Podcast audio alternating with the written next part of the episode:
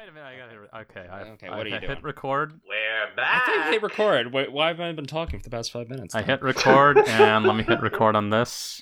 Uh, for once, John's the late one.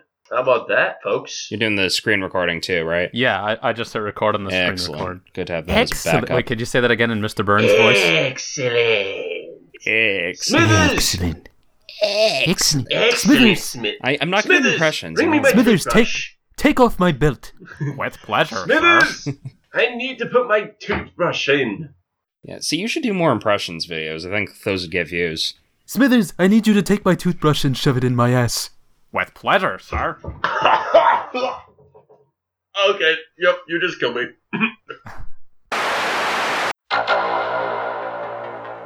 comic books, video games, television, and movies. In a world where the media has been brought to a standstill by a dangerous global outbreak, these barely Irish assholes must once again band together to make sense of it all. It's not news, it's utterly nonsense.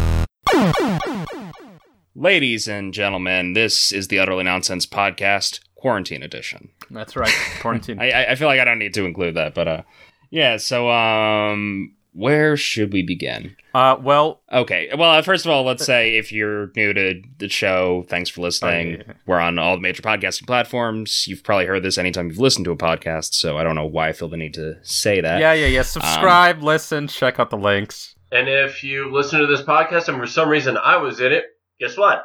I'm back again. but uh, anyway, on our link tree, you can find all of our links to all of our various platforms and social media. That's linktree slash utterly nonsense or linktr dot ee slash utterly nonsense.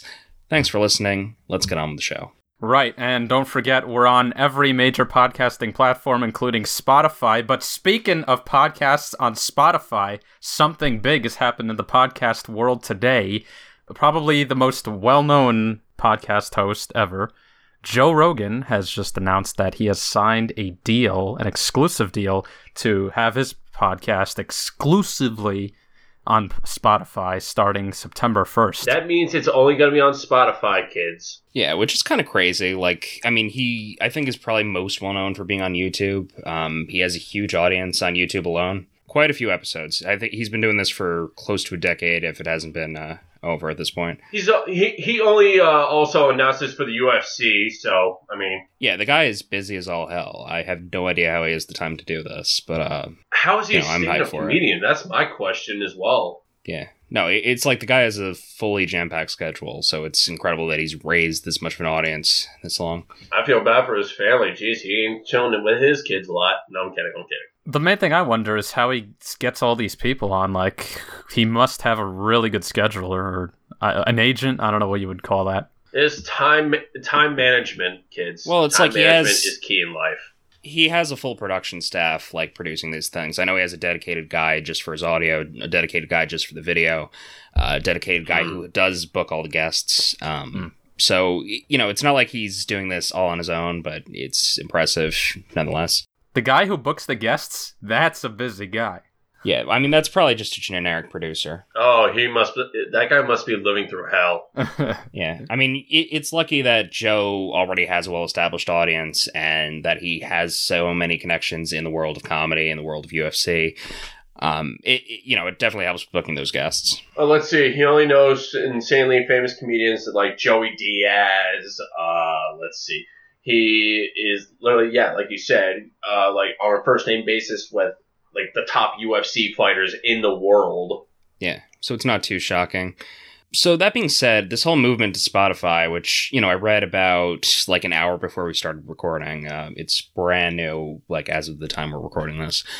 It, it's shocking to me because it's like he must be cutting down a lot of his audience by moving to Spotify. I can't imagine he has nearly as much of an audience on Spotify as he does on any of his other major platforms. Well, he Um, doesn't have one yet there because his podcast actually yeah, isn't I, on it. I, I mean, I was about to say I didn't even think he was on Spotify. That would all depend on who uses Spotify and with how mainstream it is in comparison to people that I say, I don't know, use Apple Music. I mean, I think he found like Yeah. a perfect niche because I think Spotify is obviously the more mainstream like service right there. Uh, I don't know. I think Apple Podcasts is because we definitely, at least us, we get a lot more listens on Apple. Yeah, I, I mean, looking at our own analytics, uh, we know that most of our audience is on Apple Podcasts, right? Um, and that's not to say that all podcasts are functionally the same, that they're all gathering audiences the same way, but um, you know, it, it does go to show that through organic growth, that seems to be where the major platform is, because it's not like even a close comparison for us. Like Apple Podcasts is by far our biggest platform. Yeah. I think a bigger part of this announcement is that he also said that all of his videos, like the rights to all the videos, would be going to Spotify as well. So is Spotify going to make a video hosting feature now? I would be curious about that because I feel like he wouldn't give up the video format of that show. Um, he's definitely gathered a lot of his audience through YouTube alone. Yeah. So it, it, it's interesting in that I, I don't really see what he's getting out of this. I mean, I'm sure he's getting Oh. some sort of monetary com- uh, deal from Spotify, but Yeah, it's did- like they they're clearly getting the better end of the deal from this. the word on the street is that it, it could be like upwards of a hundred million, depending on how successful it is. Yeah, yeah. It, uh, the deal is initially for one hundred million dollars, so that's insane. Yeah. So there you go. Uh, well, I don't know that that's like the lump sum he's being given for the like just making the deal explicitly. I think that's dependent upon, you know, again how successful it is. But you know, I didn't really read too much into it. It's definitely a lot, as uh, as it should be. Well, look, they're obviously getting a better end of the deal than Joe Rogan is. Um, they've been trying to build up their podcast presence for a while, so having, I, I would say he's probably the most popular podcaster around right now, right? Like, I, I, I can't think of anyone who's got a bigger platform than him. But, I mean, Uh, like I said earlier, who are people going to listen to on a podcast? A guy that's a freaking comedian. He is very well like versed in politics, and again, the announcer for the UFC that pretty much knows everybody that's a mixed martial artist. So yeah, I mean, like literally, he's got to be like the most listened to. So the fact is, you're going to see a lot of his audience going to Spotify just to listen to him on Spotify. Yeah, the one comparison I would draw in terms of size of something like that is uh, Howard Stern. Yeah, but even he Oh, is. geez, Howard Stern. I- I mean, his background is mostly in traditional radio, and he had decades of experience to build his audience. Um, and even now, he's got nowhere near the audience he used to have. Um, I, I can't imagine he's got anywhere near the following that Joe does today. It might be a demographic thing. Like I would assume that uh, Howard Stern has a lot more viewers, you know, in the I'll say ab- above forty age range. Sure, and I, I mean, it does help that he does still have a show on XM radio. Uh, he does still have an audience through traditional media, media. So you know, that's one thing that Joe doesn't have, right? Like he doesn't have that presence. So would it be still available through Sirius XM, or, or would that uh, cancel it out, or is I, I mean, as far as I know, Howard Stern's main model of distribution is through his Sirius XM show. Um, obviously, all of his stuff is also available elsewhere. You can pretty much go onto YouTube and find any of his major talking points since he started that series. But uh, uh, good point? but you know, obviously Joe doesn't have that same strength. Uh, it's comparing apples and oranges, really. If you're like looking at Sirius versus Spotify, you know. So, any closing thoughts on this before we move on? Because I feel like this is starting to dominate the entire podcast.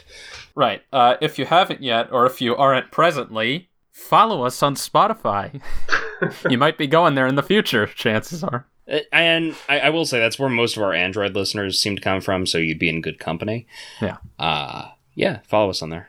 Definitely do, Android listeners, and we appreciate you. So, what do we want to get into next? Some game news or some TV news? Well, literally, as it, we just discussed right before we uh, even recorded the podcast, we just realized that Ruby Rose is going to be leaving the Batwoman series, Yeah. Yeah, which is kind of nuts. A- again, this is like breaking shit. You know, which is absolutely shocking. And I was like, whoa, wow, what? it, it's like one of these stories that First of all, I don't think that anyone on the CW has been recast to this point. No major cast members have just No. completely Wait, up and really? vanished. None, you know? that I can think of. Yeah, Diggle's actor's still the same. Uh, Laurel Lance is dead. Thank God. Um, The one that sort of shocked me was um, uh, Laura Benanti as Supergirl's mom leaving in season three. Um, they recast her with uh, what's her name from oh jeez, I forgot about Supergirl. Honestly, for From, a little uh, bit, I've been so Smallville, behind on all, the, Lane. all those Oh. shows. I just lost interest. Yeah, and that bugged me at the time because you know Laura Benanti's actually from my hometown, so Oh, I really? thought- yeah, which I always thought was kind of cool, right? Like you know, anytime a celebrity f- who's local makes it, that's that's pretty cool, right? Like, um, so that sort of broke me at the time. That I saw it was a shame. Ruby Rose is a major star. Like even outside of the CW, she's a well-established actress. Is she? Because I hadn't really heard of her. As far as I know, she's only in Fast and Furious, right? So her biggest role was uh, Orange is the New Black. Uh, she was one of the inmates. Oh, that show that I never watched. Right. Yeah, it had a huge audience though. You know who also had a role in Orange is the New Black?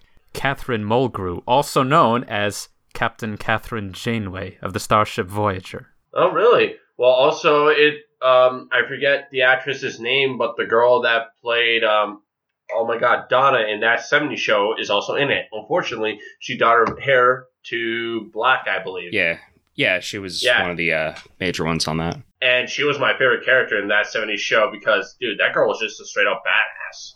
Oh, she was awesome. I always liked Hyde though. There was something cool about the whole like anarchist thing. I, I always hate that I can never remember her name. Yeah, Laura Prepon. What's up? Laura Prepon. That's the actress's name. Oh, right. Thank you, CJ. Yeah.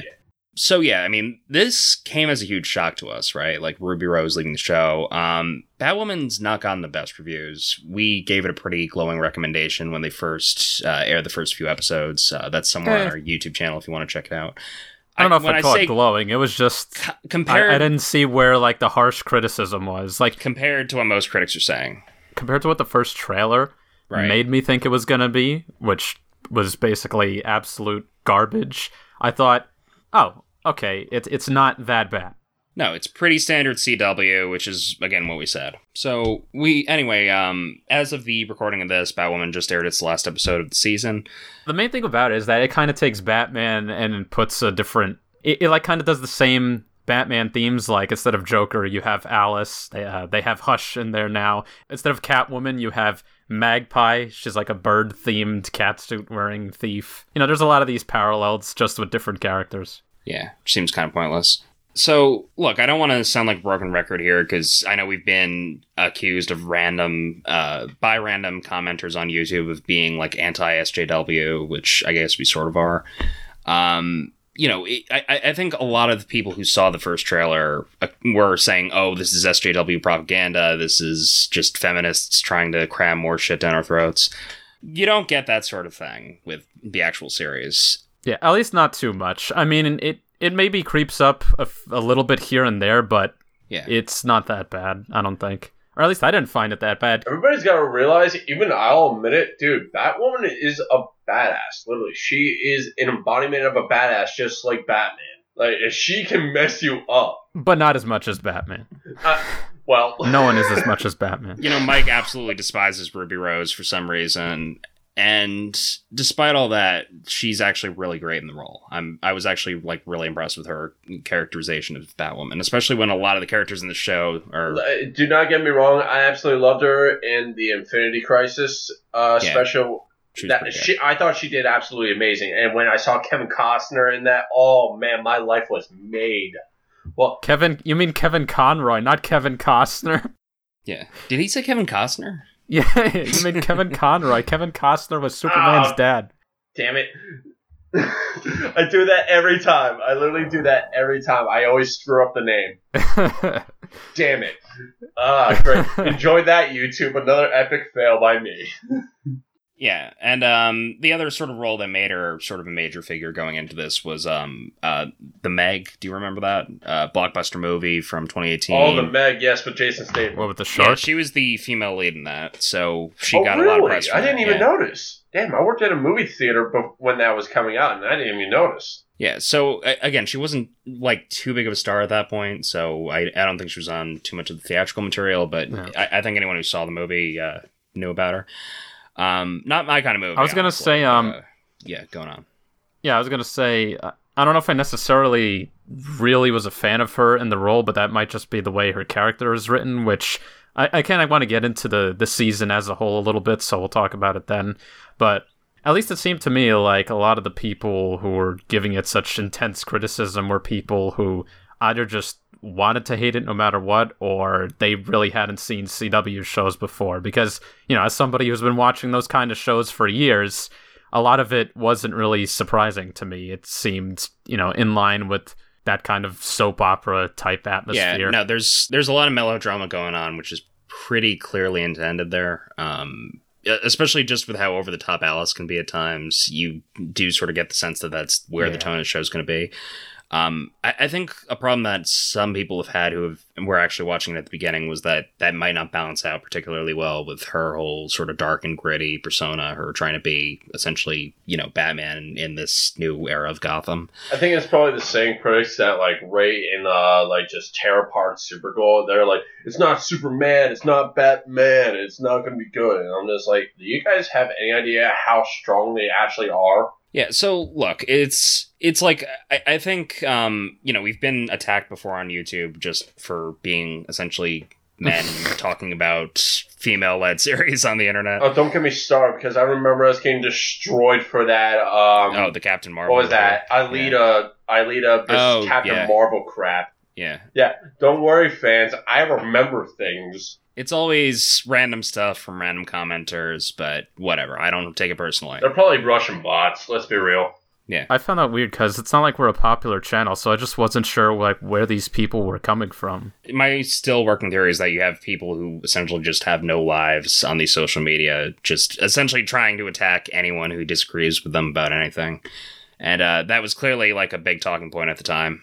Here's what I think it is, because I and I definitely see it a lot on like the so- all the social media channels of the CW shows. There's people who really, really get emotionally invested in not just the shows, but like all the ac- actors or actresses behind the show and everything like that. And I think they always actively seek out things about it. And the way the YouTube algorithm is designed is to constantly fuel your interest in the same thing as much as it possibly can, so it keeps you watching. So what I think is that there's people out there who are just really fans of whatever it is for whatever reason, and they seek content about that stuff, and they just keep clicking and clicking and clicking. Sounds about right. And especially hate clicking is a big thing too. Sometimes you want to click something to hate on it, just like the people who watch it just to hate on it. That's why the term is called clickbait. I wanted to watch it because, well, I really had nothing uh, nothing better to do. I mean, I probably did, but I just watched it anyway. Yeah. But I wanted to see if it really was going to be crap. And it was. And yeah. Although I will say it kind of wore down on me as the season went on. Yeah, I mean, look, there were parts that were kind of dull. I will admit that I was drunk watching most of it, so maybe I'm not the best That's judge great, of it. Actually, But uh, that's how I watch TV mostly now in general because just nothing has been like tickling that part of me that just like, wow, all right, I can actually get invested in something. Hell, what? Like, I'll admit right now, I've been rewatching Danny Phantom on Hulu. okay, that's not a bad waste of time, honestly. I know. Uh, I'm saying to everybody right now, this show holds up. Holy Yeah. crap! And I didn't even realize that uh, the voice actor for Daphne from Scooby Doo was this, was Sam Manson as well. Oh, uh, Grey DeLisle, yeah, she's been done a bunch of stuff. Oh my god! Uh, God bless that woman, and screw everybody that made that Scoob movie and didn't include her and Matt Lillard Yeah. as Sco- as Shaggy. Excuse me, Matt Lillard as Shaggy. Screw you, Hollywood. Yeah, so I, I will say, first of all, Grey DeLisle, incredible voice actress who doesn't get enough credit. Um, I agree. And we- we'll talk about like what we've been doing to keep busy during quarantine more at the end of the podcast. Um, but I will say I've been rewatching Avatar since uh, they put it back oh on yeah, Netflix. that came out on Netflix. I realized Yeah, she's Azula too. In case you didn't know that, she's Azula. fucking incredible voice actress. Oh my god, yeah. she's got the range then, man. That is pure range. Yeah. So anyway, speaking of us as anti SJWs, I did want to talk about Harley Quinn while we're uh, on the subject. I, let me preface this by saying I actually really enjoy the series. It's like one of these things that I've been watching with my sister each week as they're coming out on DC Universe. Can I preface this too? Go, yeah, preface it, please. Yeah, uh, I've watched clips of it on YouTube, and it I don't laugh. Yeah, it's the kind of thing that I think you really have to take in as a whole. I mean, there's a lot of growth in, even going in between episodes. It's not just like a like I, I compared it to being like sort of a cross between Rick and Morty and BoJack Horseman in terms of the humor of it all.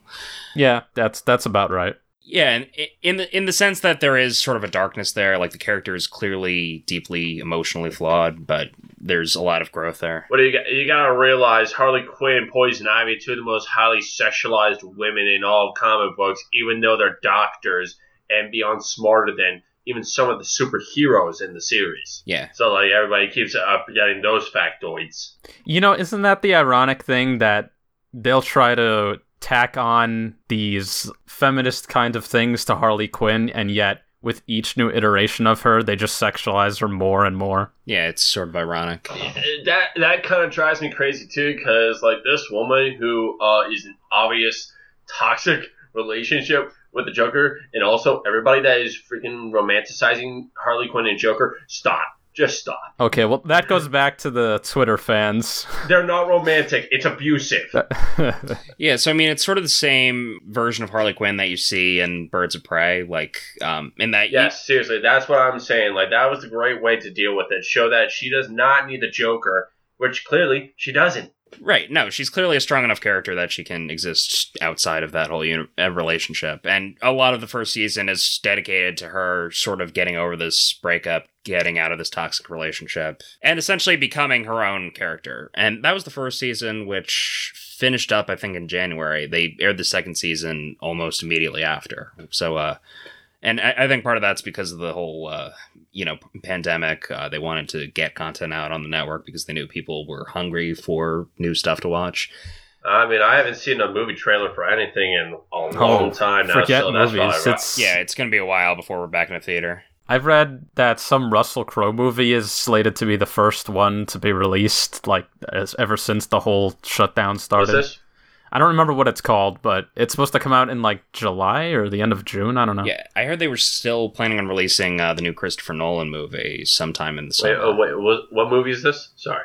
Um, well, I, I don't know what the Russell Crowe one is. Um, the Chris Nolan movie's uh, Tenet, which Sure. I, Yeah. I, I actually don't know if there's any like really well-known cast members in it to sort of compare it to. But it's Uh, like, I'm pretty sure there are. I, I think there's the usuals for a Chris Nolan movie, Oh, like, yeah, uh, like, um, Michael Caine and Cillian Murphy. Yeah, I was about to say Cillian Murphy's in like Yeah. every Chris Nolan movie. Yes, that wouldn't shock me. Uh, But anyway, it's like relatively unknown. I just read the other day that they were still planning on releasing it theatrically, and if it flops, well, movies are dead for a while. Because Yeah. Yeah, I mean, it's really got no competition right now. Yeah, anyway, uh, what was I saying? Harley Quinn. So yeah, I, I do genuinely like the series. The second season has been consistently pretty good so far. It's like her trying to take back Gotham from essentially it's become like sort of lawless. Batman's gone missing. Um, you have So she's trying to become the Harley Queen of Gotham. well, it's like she she wants Yes, this. that was a pun, fans. Well, it's like so it's Batwoman, but with Harley Quinn. Yeah, I mean, basically, she wants to maintain some level of order without really being a good guy. It's like the uh, basically the other villains. Um, I think Two Face, Riddler, Bane, um, and and the Penguin all basically took over. you mean parody Bane? Yeah, parody. Man. Parody. Yeah, no, he has the like the Tom Hardy voice, like uh, like a really? like a, a worse impression of it than you or I would do. And he, he just like he like makes these almost quotes from the movie constantly. He's like, "I was born in hell." yeah.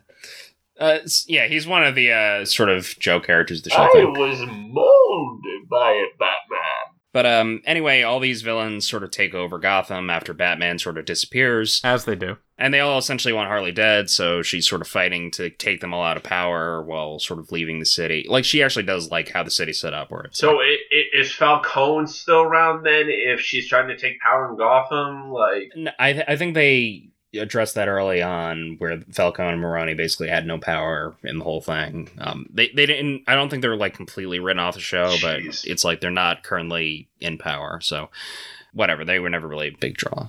What about Rupert Thorne? you can never get rid of him. oh, I don't even, Yeah, a lot of these minor Gotham characters are just never going away. I don't even remember who that is. So in Batman the animated series, he was like, you know, one of the main crime bosses and literally every single time there's an episode with him in it and Batman catches him and turns him over to the police, he's right back out the very next episode. And nobody notices? No, of course they notice, but he just, you know, I own the place. Oh, nobody cares. Yeah, eh? and he it ties into the uh, origin of Two Face, Oh, like the yeah, whole remember thing where he becomes Two Face. What Rupert Thorne was involved, and Batman's like, "Wait, no, Harvey, let the law handle it. You're talking to the wrong Harvey." He's yeah. I mean, that's actually yeah, let the law handle it, and then they'll just let him out. I see. I actually always really liked that that origin for Two Face, right? Like he, essentially ha- always had this dark side inside of him, and it was just fighting to come out. You know that that's deep. Yeah, and that's completely lost in the Dark Knight movie. He just goes crazy for no reason, seemingly. Well, it, it's like he has this. He, he seemingly just has a psychological break, which also sort of works. But it's like one of my one, minor issues with the Dark Knight is that they tend to pile on a lot of villains, and yeah. I'm one of the few people who will point out flaws in the Dark Knight because I don't think it's that great. Like, it's good, but I don't think it's the greatest. I mean, the Joker makes points, yeah, but there's. It's mainly the Two Face stuff that I, I didn't like about it. Joker's great. So anyway, one of the reasons I wanted to bring up Harley Quinn was because of this whole cold open they did a few weeks ago. It bugged a lot of people because it seemingly came out of nowhere on uh, like on the show where a lot of the humor is not necessarily subtle, but at least done well. um, God, this is not coming out right. But basically, basically, um, they did this cold open that was just essentially made to insult male fans of the DC universe. Oh, right. You you said something about this. Yeah, so it's like you have these two guys on screen. They're both made out to be sort of neckbeards. Uh, one white guy, uh, one yeah. Oh, well, Ba- I'm basically, insulted. just like Okay. guys living in their mom's basement. don't pretend like you don't know. Shut up. Yeah, so, You're you're initiated like the rest of us. You know, I don't have a full beard yet. We're all neckbeards. so the one guy who's sort of made out to be like the bigger neckbeard of the two, uh, he's wearing a release the Snyder Cut shirt. Oh, really? Uh, and he's basically talking about how terrible the Harley Quinn series is. Uh, and despite not watching it because it's trash, seems to have seen the entire first season and understand everything that's going on. Despite hating the series, he's apparently hate watched the entire thing. So then the other guy has on this uh, "The Last Jedi is not canon" shirt. So um, you can pretty much tell that they're trying to essentially take these two groups within the fandom and basically say, "Oh, hey, these guys are assholes. You know, we don't want them associated with our show, right?" Like, yeah, all right, I see. and you just have to wonder, like. I mean, look, we're, we're watching this on DC Universe, right? Like, most of the people Mhm. uh, who watch this platform are these two groups of guys. Like, what the hell are you doing? Well, now let, let me uh, explain what's been going on for the longest time. So, what you have is a whole bunch of popular franchises that are very well liked, they're very well known, super successful, and originally, let's be honest here, they're created mostly with the core audience being white males in young adult to middle aged range. So, that's things such as Star Trek, Star Wars, comic books, mainly those things. So now what they'll do is they'll say, "Hey, I have a message I want to push or I just want to work in something successful. So, let's take this Or I just want to piss somebody off today. let's take this existing franchise and now I'm going to do what I like with it and if you complain about it, you're not our audience anymore, so we don't care and you suck for not liking it. Goodbye Star Wars, goodbye Star Trek, goodbye comic books. Everything you love is turned to trash! And I can't take it anymore! Release the Snyder Cut! Alright, I'm done. I can fi- I can hear you physically moving around and going like putting your full body into this. Oh my god! I threw my chair on the ground. I took it and threw it on the ground! Yeah. So, I mean, first of all, like Um, we've gone just- through a both of these. disclaimer. I Yeah. don't. I don't really. I don't really care that they make fun of people like that. I mean, it's it's a really shitty thing to do, but at this point, like you know, that show is not made for core comic book fans who are, No, are really. it's not. It's made to attract younger female viewers to this platform. The main point I was getting at is that a, a lot of these new things are made with drawing a new audience in mind. Right. and you know there is probably an element of of pompousness of blindness to who their core audience actually is or like I don't really know what's going on in these companies' minds when they hire these new people who Called money. you know they claim to be fans of these franchises and yet when they're allowed to play in these sandboxes because they don't own it but they act like they do but when they're allowed to play in these sandboxes they just fuck around and throw shit everywhere and they make a mess of things and then when people call them out on it they're like what are you talking about you're the one that's wrong it's like Yeah, I mean that these are the the fans are the people who have kept this shit alive. They're the ones who know what it's supposed to be like, or at least what it's been like. So it's like, how could you say that? Well, But yeah, go ahead, yeah. finish what you were saying. Yeah, so I mean, sort of like, look, I have no problem with uh, comics and comic book properties trying to innovate the genre, trying to tell new stories with old characters. Look, it, that, that's how we've gotten so many great storylines just by essentially reviving old or uninteresting characters, right? Like, literally, there's been so many different iterations of so many different characters. I don't think anyone is complaining about that. But it's like, usually you have at least the same core tenets among characters. Usually you have the same like you know, usually whoever's taking a run on the series knows what they're doing enough to not piss off the fan base. So it's like if you fundamentally want to change everything that a character stands for in the name of progress, why aren't you just creating a new character? Why aren't you just creating an entirely new run? Because they're absolutely terrible at it. It's You want me to give you an example? please. Okay, this is probably the lowest hanging fruit I could pick, but it was semi recent, probably really old in terms of news at this point, but it just shows you how out of touch some of these people have gotten. So in Marvel Comics, I Oh, don't, boy. Comics I don't think are doing that well right now, especially with all the shops closed. I mean, yeah, it's not like anybody can go get them right now. Yeah, I mean there's still digital comics, but you know, you know, it's not the same as holding it in your hand. True. So Marvel announced this thing called the New New Warriors. Ugh. New Warriors was a team, I believe, obviously, since this says new new. I don't know that much about them. But these are, I'm pretty sure, all original characters they're introducing with this comic. Let me read you some of the, the names, and I'll, I'll put a link here so you guys could look at it later so you can see the designs. They're awful, spoiler. But uh, let me read you some of the names with uh, just brief descriptions. So, first we have Screen Time, a meme obsessed super team whose brain became connected to the internet after becoming exposed to his grandfather's experimental internet gas. What? Now he can see augmented reality and real time maps and can instantly Google any fact, making him effectively a genius. So he's a kid with a smartphone. He's a guy wearing Google glasses. So it, it sounds like um, you, you remember that Key and Peele sketch where Jordan Peele is playing Stan Lee, pitching like new ideas to Marvel writers' room. Yeah, yeah. It sounds like basically one of those characters, right? Like you know he's Sure. this like he's this old man who's completely out of touch with what's cool about characters nowadays. So he's like pitching all of these things that sound cool to like an old man. About And, uh, right. That Mhm. probably sounds cool to like boomers, you know. Like uh, I I, I can't imagine Just and this is the official Marvel website that I'm reading from. Like, who do you think your audience is? But let me move on. So the next two are a doozy. You have uh some kind of Wonder Twins looking things here. Snowflake and Safe Space. Snowflake and Safe Space. Psychic twins. Yeah. All twins are psychic, but where psychic er? Snowflake, a cryokinetic, can materialize snowflake shaped shuriken projectiles for throwing. Safe Space can materialize pink force fields, but he can't inhabit them himself. The reflex only works if he's protecting others. Oh, how generous.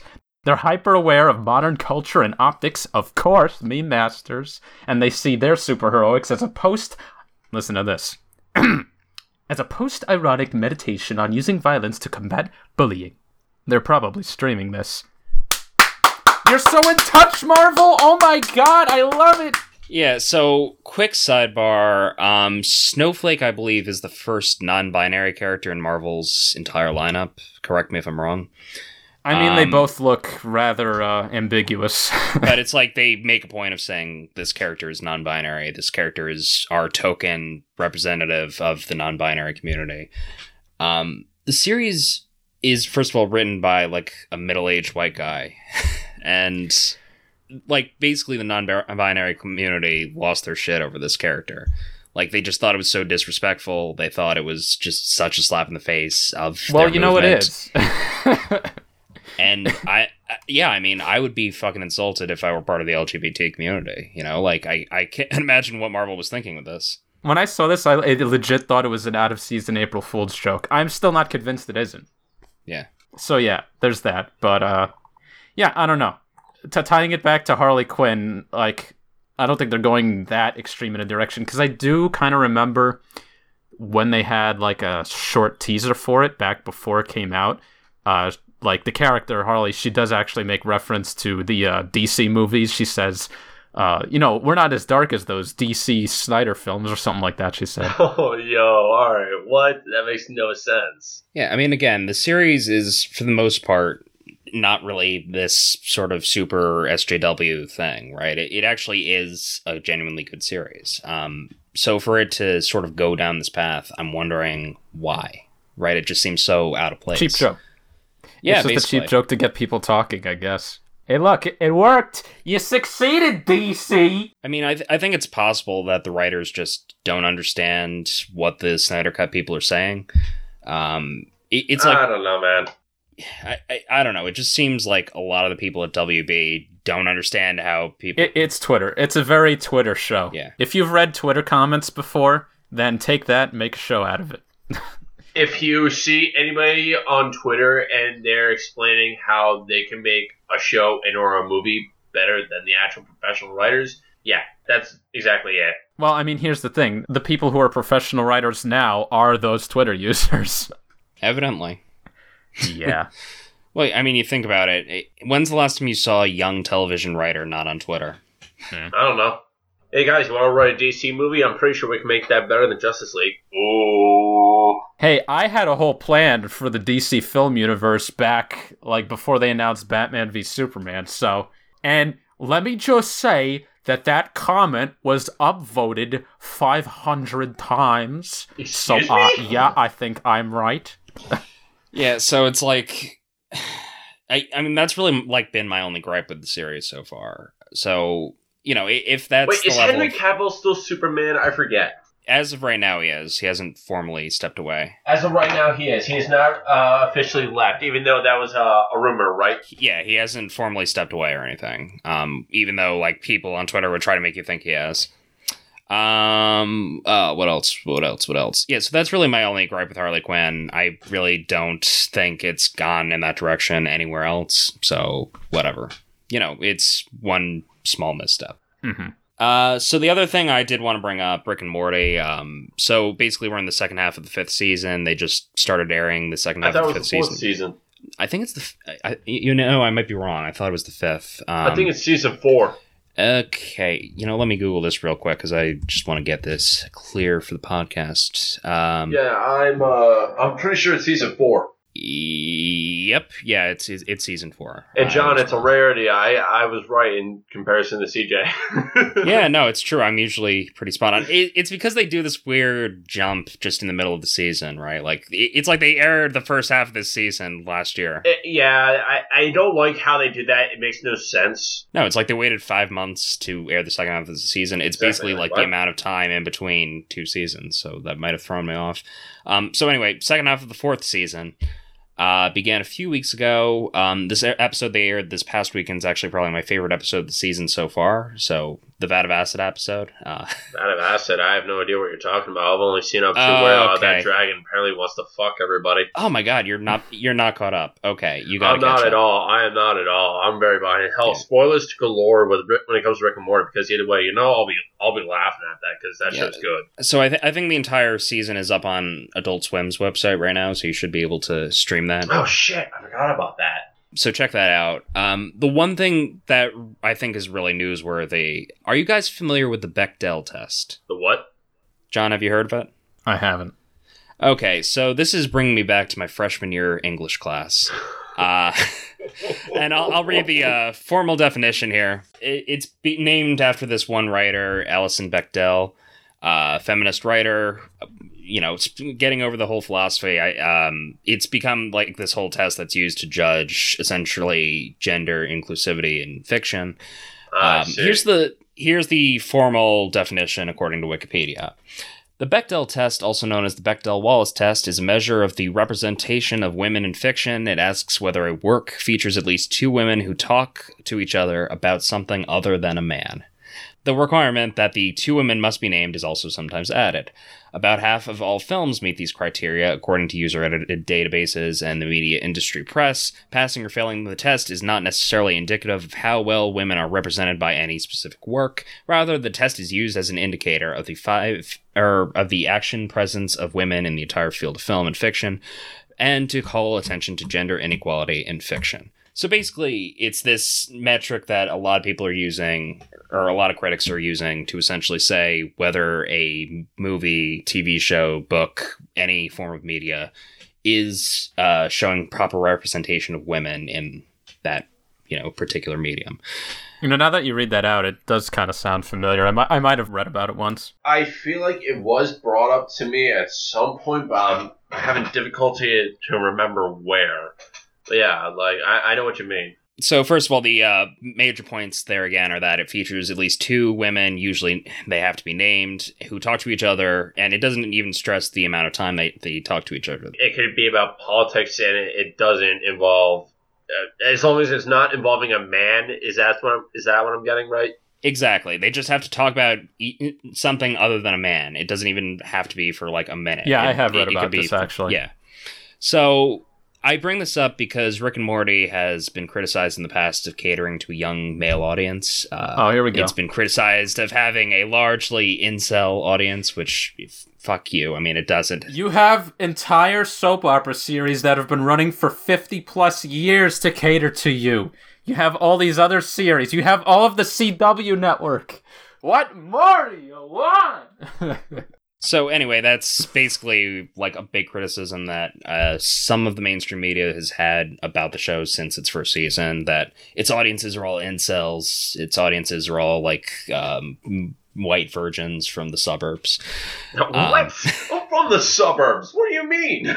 its audience is people who are only of the highest caliber IQ, as you know. It takes a pretty, pretty intelligent person, maybe even smarter than Einstein, to understand the root of the joke wubba lubba dub dub. Oh my god. Yeah. Wubba lubba dub dub. Oh my god. That is so sexist towards underage. What? What? No, it's not. It's something stupid that Justin Roiland literally made up on, on the fly. Justin Roland. Sorry, I, I keep mispronouncing his name. Hey, I'm Pickle Rick, motherfucker. Exactly. Uh, you don't even watch the series. You've got to watch Yeah, the but- series. But the memes, though.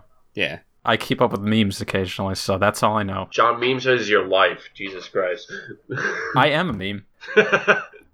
you literally are. so why do I bring up the Bechdel test when talking about Rick and Morty? So the first episode of the new second half of the fourth season, called Never Ricking Morty, was the first episode of Rick and Morty to pass the Bechdel test. Basically, the whole episode is an anthology um, where you know they're essentially telling stories throughout the entire thing. Nothing's really canon. But um, in order to essentially get from one part of the story to the next, Morty has to make up a story that passes the Bechdel test because it's so out of character. Wait, wait, wait. So, so you're telling me that Summer and her mother Beth never had a conversation that wasn't involving a male? This was the first time because I guess pretty much Are anything you else they've. kidding me? I, I guess pretty much any other time they've talked alone, which again is a rarity in and of itself that you would have any characters other than Rick and Morty talking. I okay. I mean, yeah, they've never talked about anything. So, th- in other words, they go very meta with it. Ba- basically, they're just poking fun at the whole thing and how ridiculous it is because the entire story that Morty has to tell in order to pass the Bechdel test is Summer and her mother using their periods to fight a bunch of female scorpions. What the fuck? what? I don't even know what to say. And it passed the Bechdel test. yeah. oh God! Is this what you wanted, feminists? Is this what you get? Hey, it's a feminist masterpiece. Thanks, Raw Burners. We got an episode about that now. That's probably gonna be literally burned into my skull for the next five years. Hey, ask me about my leakage. Oh my God, John! Ask me about my maxi pads. YouTube, don't kick us off. Oh, this ain't going on YouTube. It's going on Pornhub. oh my God, John! Presenting the world's first Pornhub exclusive podcast. Presented by HeatTap. Okay, so But I'm. John, I know you had some news to bring up. Let's bring it up. All right, Johnny, you're up. Yeah, uh, other TV stuff related. So last time and a bunch of other times, I ranted and, and hollered about how Star Trek Picard is an utter disgrace, fucking pile of steaming. I've been hearing that for weeks. I mean, you've gone Anyway. on multiple like long form rants about how bad it is. So, uh, Yeah, and I still plan to edit the clip and put it up on YouTube. It's just that I am not relishing having to go through and like rewatch the episodes to get clips and all that. Yeah. I I just really don't want to do it. But recently, uh, Red Letter Media came out with their long-awaited uh, Plinkett review of it. In case you don't know, the Plinkett reviews were like those originally the 70-minute long reviews of Star Wars that became really popular back in the day. I thought Plinkett was a game on your desktop that you played at like eight. That's isn't that Plinketto Or is it Plunkett? or Pachinko? Kerplunk? Uh, never mind. Pinko. Back onto your don't know. point. Sorry, never mind. Never mind. But yeah, anyway, I just wanted to say I watched the whole hour and 37 minute long thing. And uh, yeah, essentially it brings up in so many words about the same points that I did with, you know, all the logical inconsistencies with the show, all the failure to adhere to continuity, all the obvious pandering to an audience that isn't the original Star Trek audience. So, All right, pandering people, stop because pandering to the audience is not going to work. Yeah, well, it depends on what kind of audience you're pandering to. It, it's like they do a bit of pandering to the old Star Trek audience, but it's like I said before, they're making these references without seemingly understanding them at all. Like they don't understand the characters or why certain things were written the way they were. Anyway, on the back of that nail in the coffin for Star Trek, they just announced that they're going to be doing another series that was speculated about uh, as a spin-off from Discovery about Captain Pike who, as you may know, was the captain in the original series in the pilot episode, which was not aired, called uh, The Cage. So, uh, I believe it was the actor Anson Mount who originally announced this on his Twitter. Uh, I could be wrong about that, but it doesn't really matter. So, I think he was campaigning to the studio to get this show made, so apparently they're doing it. He's coming back as the captain. Rebecca Rabin is going to be number one, and then Ethan Peck as Spock. So, I I will say I might have a tiny bit of optimism about this if, and only if, that's if with two F's, if you're mathematical, uh, they don't get the same writer producers to do this show as they did the others. And they've done that before, obviously, in the Next Generation era. You had like five different shows, all with their own writers, and you had like the one main executive producer as like the Kevin Feige of that universe to keep things in line. So that's what I think they need get a new writing team, completely new, people with a completely different mindset who like Star Trek, the real Star Trek, and you got to get someone smart to rein all this in. What, let's classify what is the real Star Trek. All right, so the real Star Trek is basically anything before the J.J. Abrams movies. Oh, oh, okay. Let's go with that. Let's go with that. and you know, I was fine with the Abrams movies because those are, you know, parallel timeline. It's something else. and also it's Chris Pine and Yeah, it was a good freaking cast. Benedict is Khan. Yeah, well, not Khan, arguable there, but you know, they had a good main cast. I mean, they they spend so much time trying to convince the audience that he wasn't Khan, so you know. Yeah. but like, you know, the thing about these new series is, is they kept saying this is not a parallel universe. This is the old universe that we're playing and It's like, uh no, everything is literally different and you made a mess. Like I said before, these people keep making a mess of things. So, you know, very uh possible cautious optimism if they you know get the people doing the Orville to do this new show. I don't care. Anyone else but Alex Kurtzman, Michael Chabon, and Akiva Goldsman and um the woman I forgot her name. Oh no, he's a sexist. But yeah, you know, in the credits for Discovery and Picard, there's like actually like 21 producers at the end of the credits. Like you remember before when it would just show the main actors. 21 producers for one show? It's ridiculous, and Seems sort of unnecessary, doesn't it? you know, I won't get into depth with it, but there's been like a lot of I don't know drama or things going on behind the scenes behind the production of this, and to top it all off, uh, Viacom CBS is massively in debt, and there's been rumors that they might sell off the entire company to somebody.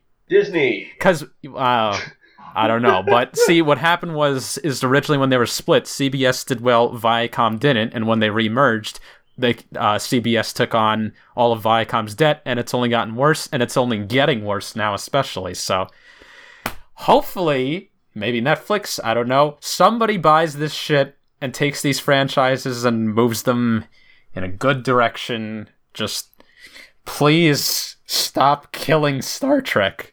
My voice is cracked like a hundred times in this podcast. Your voice cracked so hard. That's how bad you're killing this man. You're killing this man me. for killing Star Trek. You're killing me. Listen, since even before the quarantine, I've watched like one episode of Star Trek a day from all the different series. There's so many episodes you could watch it forever. So Oh, jeez, oh, really? it it's close to my being, and you're hurting me. I mean, you probably did the same with Doctor Who for all my Whovians out there. Ugh. Okay, so I know you had some news stuff you wanted to bring up. Uh, we're coming up on an hour here, so maybe we should get that out of the way. Yeah, yeah. Let's uh, get this rolling. Well, you know, we don't really have to adhere to time because uh, what else do you got to do? Um, so other exciting things in gaming. Hmm. Uh, Halo 2 was recently re-released, I guess you would say, on PC in the Master Chief Collection. Really? Yeah, uh, it was about like I guess a week ago at this point. By the time this comes Oh, out, man. so yeah, excited for that. Already played through it. Heck of a hard game compared to the others, especially if you play it on Legendary. Mm, really tough, but really fun. Man, I, I miss the Halo games. I haven't played them forever. Yeah, and they've been they've been good to their word. They've been slowly adding them to PC. Well, they, they, they still keep up, eh? Yeah, they hold up. I think they do. That's that's wonderful. The only thing, main criticism I would have for the, like the uh, whole remastered version of Halo Two is that, like again with the remastered version of Halo One, the art direction I feel like takes away a lot of the aesthetic from the original. Like it's not necessarily bad; it's just different, and all the sound effects are different, which felt unnecessary to me. They're not overtly bad sound effects; they're just un- needlessly different. Other than that, game's good. Uh, more news. We've talked about Injustice before and guest characters, but I'm not talking about Injustice. Instead, I'm talking about Mortal Kombat 11.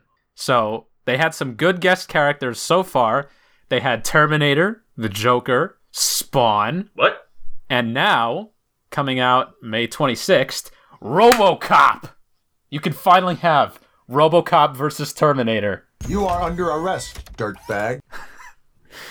you know, we previously had Alien versus Predator in um in Mortal Kombat. Now we have RoboCop versus Terminator. Uh, it's a damn shame we couldn't get Freddy Krueger and Jason in the same game, but they were both guest characters. Uh, come on. We all know that RoboCop would beat Terminator in a fight to the death already. God. Well, let me guess, you saw the death battle. Yes, yes, Yeah. that's like my only reference for everything when it comes to characters fighting each other because I'm like, all right, they kind of have a point. Yeah, so RoboCop, he looks amazing, and the whole like add-on he's a part of is like a whole new story add-on. It has other characters, so it looks really good, and still excited for them to reveal because I know they will. Ash Williams from Evil Dead or from Army of Darkness as uh, a guest character later on, but we'll see. So, yeah, that's some good stuff. Uh, lastly, something came out at the beginning of the month. I believe it was May 3rd. Streets of Rage 4. Now, I don't, I don't know if you guys know about this because this was a series, a beat 'em up series. You know, side scrolling beat 'em up. Ah, beat 'em up. That was originally on the Sega Genesis. It's, you know, a lot like Final Fight. It has some elements of Double Dragon. It, it's a, you could tell if you watched the beat 'em ups through the ages that Streets of Rage is kind of like a culmination of a lot of these game design things. And, you know, of course, the whole 80s aesthetic. Got some great, like, dance type music in it. Really good series. Good fighting mechanics. I played it a ton because I had a Sega Genesis, the first game. Yeah, I remember I had a Sega when I was about 10 to 12, man. That was the best thing I ever played. I would play Sonic. I played, um, I can't remember the other games, so we'll just say that for later. when it comes to a nostalgia co- podcast. And then when I got a Wii, I got Streets of Rage 3 on Virtual Console. Played that a bunch. So oddly enough, though, 4 was based mostly on 2, the one I didn't play. but there was another thing, because Streets of Rage 4 was supposed to happen a long time ago, but, you know, for whatever business reasons, it never did. What came out in the interim period was something really great Streets of Rage Remake, which took the first three games and kind of smashed them all into one, and you can play the levels from each and every game with like all sorts of different branching pathways. Like you could start in any of the original game's first levels, and then eventually you can end up almost anywhere. Had a lot of different features, so fair to say, I think, that Remake could be considered one of the best beat 'em up games ever. So, how does 4 hold up? Well, I think it holds up pretty well. I don't know if I put it above Remake because it have doesn't have quite as many features, and the music is not as good to me, but I know a lot of people like it. I don't think it's bad. It's fine. It's passable. But I feel like they elevated the fighting mechanics. They feel good. They feel comfortable. Like you can combo people, and this time they can like bounce off the screen and shit, and you can catch them in the air and keep comboing them. The moves are flashy. The graphics are great because they're all like hand drawn and hand animated, and the characters are good. And funnily enough, because in remake you could unlock or you could like switch between the different versions of the characters from each of the three games and unlock different boss characters even. In this one you can unlock the uh, original versions of the characters and they even play differently. So that's something Wow. that's really neat which i like using especially because the streets of rage 3 characters are the only ones who can like dash and roll and i kind of miss that from 3 like i get why they didn't put it as a main feature in this because they wanted to be more like 2 but you know, it- it's like you could pick anybody you want, play however you want. The fighting is good. There's 12 stages. There's online. There's an arcade mode. It's pretty good. I like it. It's good.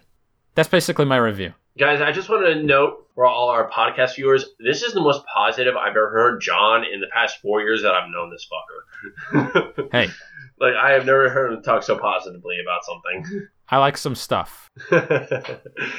Keyword some stuff. I, I will say originally I had like a you know a knee jerk reaction because I was so used to playing remake and it has all these fan made remix tracks. Yeah. you know, of all the music, and I was so used to the running and the fast paced nature of it.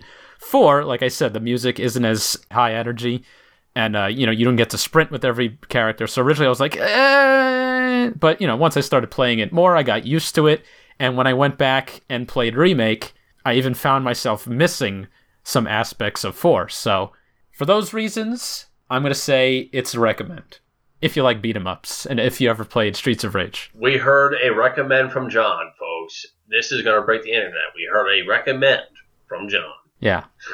so I know the last thing we wanted to get into here was uh, how are we spending our time in lockdown? I know I already talked about how uh, I, I'm I'm just basically always in lockdown, but yeah. So that's some of the things I've been spending my time on: watching some Trek, playing some Streets, playing some Halo. What have you guys been up to? Okay, let's see. In terms of watching, uh, well, I should say, first of all, I am formally back in my office now, so I'm not quite like I'm on a reduced schedule, but I'm still like uh, uh, not technically in quarantine. I'm, you know, at least out doing something during the day. But um, yeah. So like in terms of what I've been binge watching and uh, playing, um, I've been binging first of all Avatar: The Last Airbender I mentioned earlier Yeah, just came back on Netflix. just yeah exactly. So that's why i'm rewatching it. And i'll probably do Korra next since uh you know. So i've been rewatching that. Um i've been rewatching uh, community since that's on netflix too. I, I think i mentioned that they did script reading a couple nights ago. Uh just they reunited the main cast for that which was pretty cool um, in terms of games, I've been replaying uh, Fallout New Vegas, which is largely considered to be one of the better games in the series. I miss Vegas. I like, you know, I actually really want to go to, back to Vegas, and I can't because of this fucking quarantine. Vegas is on the bucket list without a doubt. So fun. Like, even if you're not big into drinking or gambling, there's so much to do in Vegas. Like, I can't recommend it enough. Because everything is open until like five in the morning. Yeah, some of the best food I've ever had, some of the best shows I've ever seen. It's like just so many cool things to do in Vegas. Plus, you know, the, the just the strip itself is like an entire country, basically. It's incredible. So I've been feeling nostalgic about Well, you can go to Vegas if you go in the um, you know, the full suit, Yeah. full armored suit. Yeah. But it's like nothing's open right now either, right? Like the entire city's on lockdown. Well, perfect. It'll be just like playing Fallout. Everything's abandoned. Well, it, so the thing that separates New Vegas from some of the other Fallout games is that um, in the Fallout universe, Vegas is one of the few things in America that actually survived the nuclear explosion, largely because the guy who essentially owned the entire strip had a defense measure in place to keep it protected. Um, yeah, Doug Dimmadome. so it, it's thriving like 200 years after this nuclear apocalypse and yeah so like that's one of the reasons i've been replaying new vegas is beyond the fact that it's just a great game to play is because you know it's the closest I can get to Vegas right now. Yeah, so that's uh, one thing I've been playing. I got Hitman 2 a couple weeks ago, so I've been playing through that some more. I've already beaten the entire main story, which is a shame, but you know, I'm Yeah. started playing through each of the maps, and uh, you know, it, it's My like the kind of game. Yeah, My one other friend loves Hitman too. Like he plays it so often and he's played every level to the point where I'm fairly certain he's killed every single NPC in the game, like including the ones that aren't targets in every single way Yeah. that you possibly can with every single disguise and item. wow. yeah, and he, he's great at it. Yeah, I mean, it's the kind of thing that um, if you really take the time to learn each map and learn each weapon and learn each like potential way that you can kill a target, Yep. um, th- it's just such an innovative game. Like, there's so many different ways to actually go about uh, getting targets, go about, Yeah. uh, you know, just killing random people. Uh, have you played the um? Oh, because I, I think it was in uh, Hitman One. Have you played the Hokkaido map?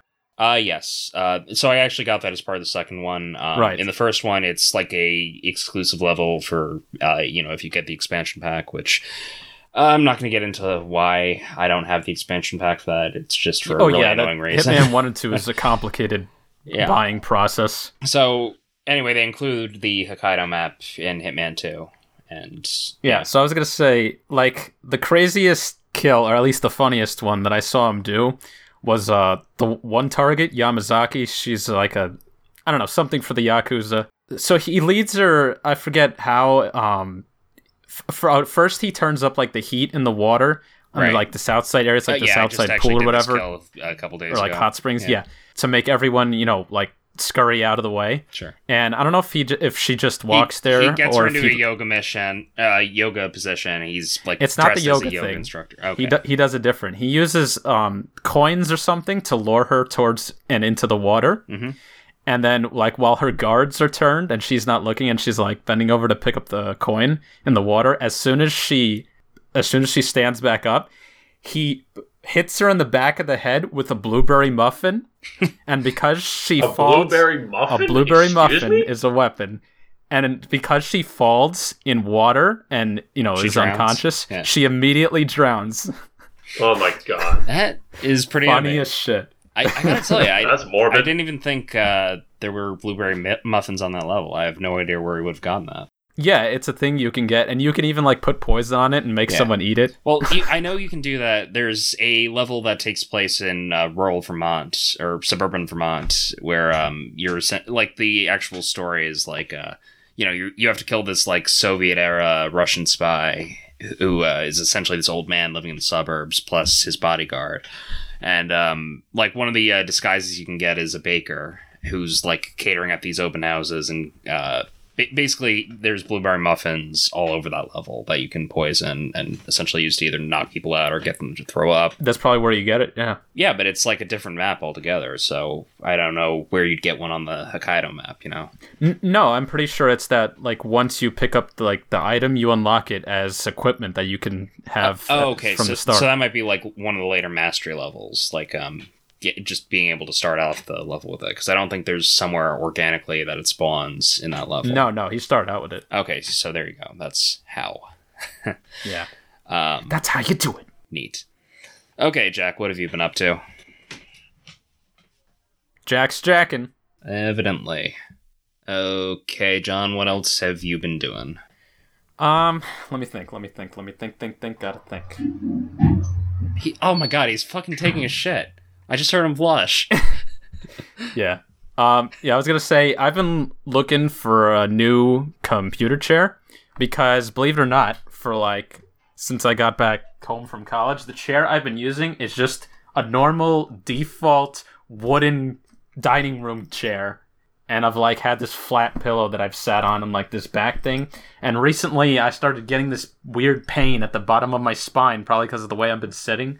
Like always angled back so that it's rounded, or I like to squat a lot on my chair just because I get bored of having my legs in front of me. So yeah, Hmm. I need a real chair, damn it. Get one of them gamer chairs. Yeah, I mean, they're kind of a meme, but uh, compared to I mean, they're comfy. like you'd say oh they're just expensive because they have colors and then i look at like all sorts of uh, computer chairs and conference chairs they're all expensive it's like why it's just a chair i don't get it But you know, I mean, I can't argue with my ass. It wants something comfy. I think that's everybody. Yeah, although I do feel a little better now because I think I kind of corrected my posture. I'm not, you know, sitting with the bottom of my back bent. I'm trying to stay as straight as I possibly can for as long as I can. It, it all depends. That's purely subjective there. Yeah, well, I mean, anatomically, you don't want to have things bent and put pressure on for a it. long time because it could cause damage in the long term. And I will say, I am I am so woefully out of shape. Um, at the Yeah. beginning of the month, I went for a bike ride, I and feel. where I am, you know, is kind of hilly, so it, it's somewhat tough to get around. But a couple summers ago, I got to the point where I could bike around and around no problem. So this time, I just went to bike like four miles around, and I had to take like five separate mini breaks. And when I got back, like my head was spinning. I felt like I had a hangover and was drunk at the same time. How do you feel like you have a hangover and you're drunk at the same time? That makes no sense. Yeah, I've had that before. It's annoying. I had a headache, and when I laid down, it's almost like the ceiling was spinning. Hmm. That's all right. That's rare. Yeah. So I am not in shape. So message to everyone out there: uh, try to get some exercise, and you know, if you're sitting for a long time, try to stretch every hour. I guess, which I don't really do. I should listen to myself, or at least listen to the people who tell me to do this. But yeah, don't uh, don't become too sedentary. It's it's not good. Yeah, I mean, I've been meaning to like try to maintain something because it's like you know I haven't been to a gym in two months, like since the quarantine started. Yeah. Well, I have my own weight equipment, and I've been meaning to get back into that. I just have to make the space for it. So I, I have like a very basic setup, and you know I've just been looking for excuses not to do it. So that's sort of where I'm at right now. I, I, I have an elliptical, which I've been doing some basic cardio on, but uh, it's not exactly great for maintaining muscle mass. So I'm sort of sitting here slowly losing my strength. yeah, I know how that feels. I I actually cannot believe I'm saying this, but like I cannot wait for the gyms to open back up because oh my god, I just need an excuse to get out of this house, man, and I just need to do something. I just been feeling like so lazy with all this.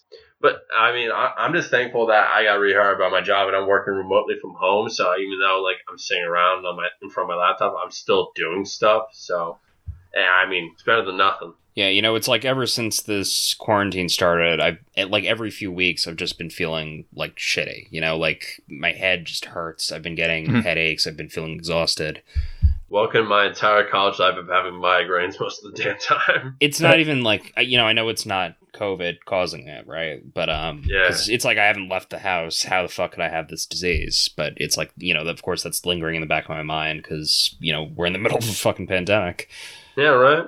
Meanwhile, Karens are saying they need a haircut. Yeah, so do I, sweetie. My hair's back down to my to below my chin. Oh, you guys haven't seen my hair. I know CJ has, but Jack, you have. oh, John, I don't think I want to hold see it. let me uh, let me get the lights on so you can see this shit. Because you can you can use you can use video in the Discord call. You don't have to turn on yours, but Oh yeah, you can do that. I didn't know that was a thing. all right. Let me get the camera here.